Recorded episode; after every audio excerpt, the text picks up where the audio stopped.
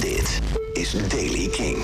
De dag begint in het noorden met regen of onweer. Daarna is er veel zon. Met in Zeeland eerst ook een wat lage bewolking.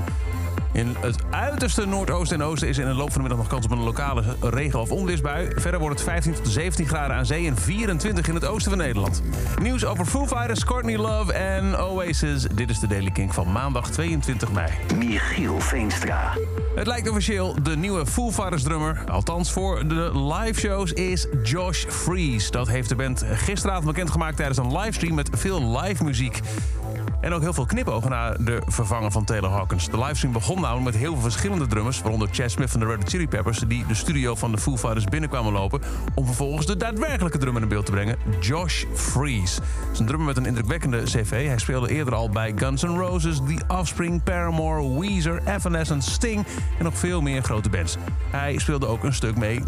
Eigenlijk, hij speelde de hele livestream mee van Foo Fighters gisteravond.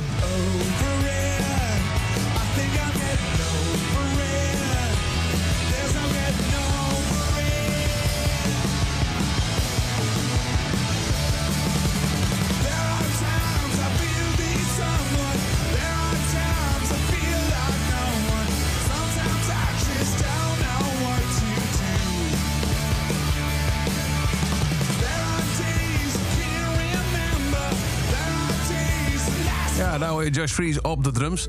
Uh, of die in vaste dienst, kom, dienst komt of enkel voor de komende tour meedoet, dat is nog niet bekend. Courtney Love wordt beschuldigd van het betasten van een kruis van een journalist tijdens een fotosessie. Tijdens een aflevering van zijn podcast Quite Frankly beweert journalist Frank Laridi dat hij de frontvrouw van Holt interviewde tijdens het Coachella Festival zo'n 6 tot 10 jaar geleden toen het incident plaatsvond. We namen een foto en daarna greep ze stevig mijn kruis, zei hij. Hij deelde ook een foto van het moment en onthulde dat hij werd verrast door haar gedrag.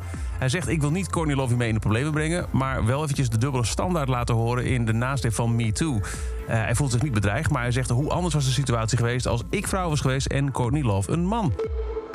En Blur's Damon Albarn denkt dat Oasis echt weer bij elkaar komt. Sterker nog, hij heeft er zelfs geld op ingezet. 55-jarige Damon is ervan overtuigd dat de ruziende broers Liam en Noel Gallagher hun geschillen zullen bijleggen om een nog grotere reunie te vieren dan Blur dit gaat doen. Dat zegt hij in een interview met The Sun. Ik weet zeker dat ze graag wel bij elkaar komen. Sterker nog, ik heb er geld op ingezet. Ze zijn broers en het zou geweldig zijn om ze zich weer zien te verzoenen. En tot zover dan deze editie van The Daily Kink. Elke dag een paar minuten bij met het laatste muzieknieuws en nieuwe releases. Meer weten? Dan uh, abonneer je op deze podcast in de Daily Kink. Uh, in de Kink-app krijg je elke dag een melding bij het verschijnen van een nieuwe aflevering op je telefoon. En voor meer nieuwe muziek luister je s'avonds vanaf 7 uur naar Kink in Touch. Elke dag het laatste muzieknieuws en de belangrijkste releases in de Daily Kink. Check hem op kink.nl of vraag om Daily Kink aan je smart speaker.